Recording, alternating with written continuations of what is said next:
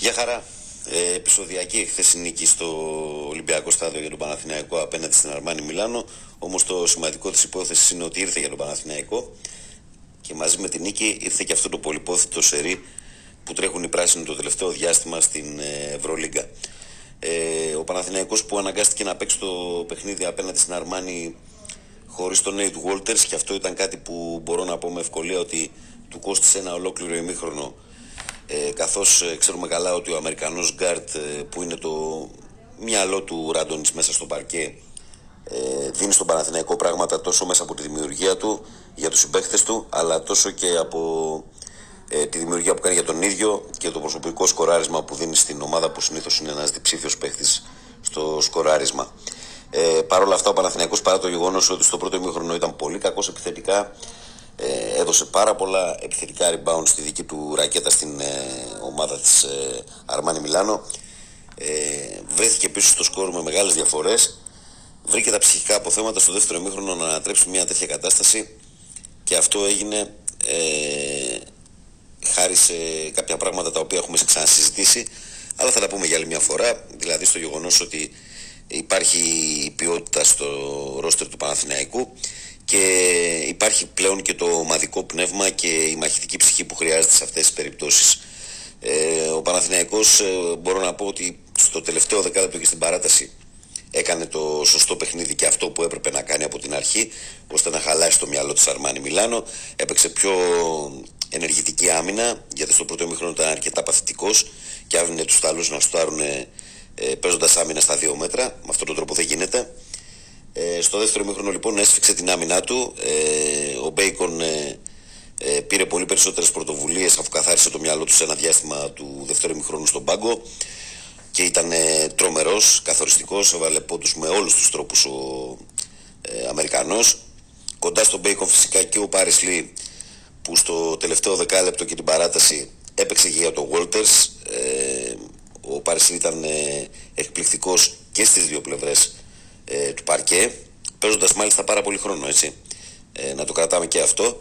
Ήταν πολύ καλός και στις άμυνε του και στα deflection του και σε όλες τις ε, επιθετικές πρωτοβουλίες που πήρε στο τελευταίο κρίσιμο διάστημα του αγώνα. Ε, Επίσης ε, και οι υπόλοιποι παίχτες βοήθησαν. Δεν είναι θέμα μόνο των δύο παιχτών. Αυτοί οι δύο διακρίθηκαν και πήραν την ομάδα από το χέρι στο σκοράρισμα. Αλλά για να έρθει αυτό το επιθυμητό αποτέλεσμα για τον Παναθηναϊκό, ε, όλοι όσοι έπαιξαν ε, βοήθησαν και έπαιξαν τον ρόλο τους στο παιχνίδι και ο Παπαγιάννης που στο δεύτερο ημίχρονο ε, καθάρισε τη ρακέτα του Παναθηναϊκού και ο Καλαϊτζάκης που πήρε το πολύ σημαντικό επιθετικό φάουλ στο τέλος του μάτς και οδήγησε το παιχνίδι στην παράταση όπου μετά ήταν μια εύκολη διαδικασία. Και ο Williams που μπορεί να μην ήταν καλός επιθετικά αλλά βρέθηκε στο παρκέ για περισσότερο από 40 λεπτά. Και ο Πονίθκα που συνήθως ήταν ε, μαχητής ο Γκουντάιτης και αυτός στο δεύτερο μήχρονο ανταποκρίθηκε σε αντίθεση με το πρώτο και κάπως έτσι ο Παναθηναϊκός επιβεβαίωσε ε, την ανωδική του πορεία και το γεγονός ότι πλέον γίνεται ομάδα. Ε, γιατί μία φορά μπορεί να είναι σύμπτωση, ενδεχομένως δύο ναι, αλλά όταν τρέχεις ένα σερί τέσσερα παιχνίδια ε, με νίκες και κάτι που είχες να το κάνεις από την προηγούμενη κανονικότητα του Παναθηναϊκού στο μπάσκετ από το 2019 γιατί επί της ουσίας ε, τα προηγούμενα δύο χρόνια είναι για διαγραφή σε ό,τι αφορά τους στόχους. Ε, αυτό λέει πολλά για το μέταλλο που χτίζει ο Παναθηναϊκός. Ε, επίσης ε, είναι μπαθής όποιος δεν αναγνωρίζει ότι ο Ντέγιαν Ράντονιτς ε, κάνοντας και αυτός λάθη όπως κάνουμε όλοι μας καθημερινά και όπως κάνουν όλοι οι προπονητές κανείς δεν μπορεί να είναι αλάθαστος έτσι.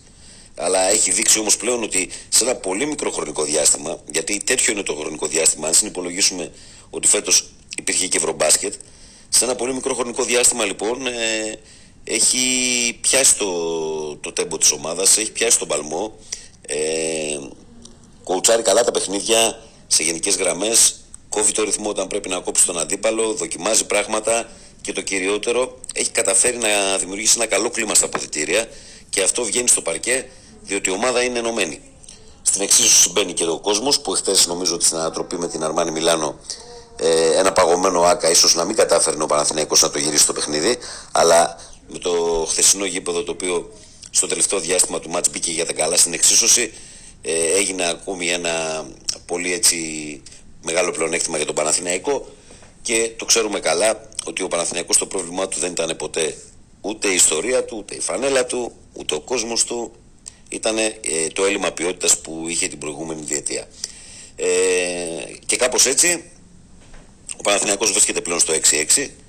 Ε, νομίζω ότι το ρεκόρ του για μια καινούργια ομάδα, για μια ομάδα 100 ημερών είναι πάρα πολύ καλό. Ε, είναι πλέον σε τροχιά play-off, βρίσκεται στις 6 νίκες όπου ουσιαστικά βρίσκονται και ομάδες που είναι αυτή τη στιγμή στην οκτάδα. Ε, έχει τώρα ένα διάστημα στο οποίο έχει να παίξει πολύ δύσκολα παιχνίδια ε, και για μένα το ζητούμενο και το ευτυχές θα ήταν να μπορέσει να κάνει focus στο πρώτο από τα τρία εκτός έδρας μάτς που έχει. Ο Παναθηναϊκός να πω ότι την επόμενη εβδομάδα, τη διαβολοβδομάδα θα πάει να παίξει στην Ισπανία πρώτα με τη Βαλένθια, μετά με την Παρσελώνα και την ε, μεθεπόμενη αγωνιστική θα πάει στην Πούλη να παίξει με την ΕΦΕΣ. Αντιλαμβάνεστε ότι το πρόγραμμα είναι αρκετά δύσκολο πριν έρθει ο Ολυμπιακός στο, στο ΆΚΑ στο τέλος του χρόνου. Αυτό είναι το πρόγραμμα μέχρι το τέλος ε, της χρονιάς. Νομίζω σε πρώτη φάση για τον Παναθηναϊκό επειδή η Βαλένθια είναι μια ομάδα η οποία είναι επικίνδυνη είναι μια ομάδα που αν βρει ρυθμό στο γήπεδό της στην Ισπανία ε, μπορεί να κάνει πολλά πράγματα αλλά είναι και μια ομάδα η οποία ε, είναι έδρα που ο Παναθηναϊκός μπορεί να κάνει ζημιά ε, και αυτή την άποψη την είχα και για το παιχνίδι με τις Αλγύρες παρά το γεγονός ότι μέχρι τότε οι Λιθουανοί τρέχαν ένα 4-0 στο γήπεδό τους. Ε, θα ήταν ένα ιδεατό σενάριο για τον Παναθηναϊκό σε αυτά τα τρία πολύ δύσκολα παιχνίδια να μπορέσει να πάρει ένα διπλό ε, το καλύτερο θα ήταν με την ε, Βαλένθια και να παίξει απαλλαγμένος από το άγχος μετά τα δύο ντέρμπι και ό,τι βγει. Το μόνο σίγουρο είναι ότι η συνολική εικόνα της ομάδας ε, όσο περνάνε οι εβδομάδες είναι όλο και πιο ενθαρρυντική ε, και δείχνει όλο και περισσότερο ότι ε, έχουμε επιστρέψει για τα καλά σε έναν ε, κανονικό μπασκετικό Παναθηναϊκό. Αυτά τα λέμε και πάλι εδώ στο paopadu.gr. Να είστε καλά.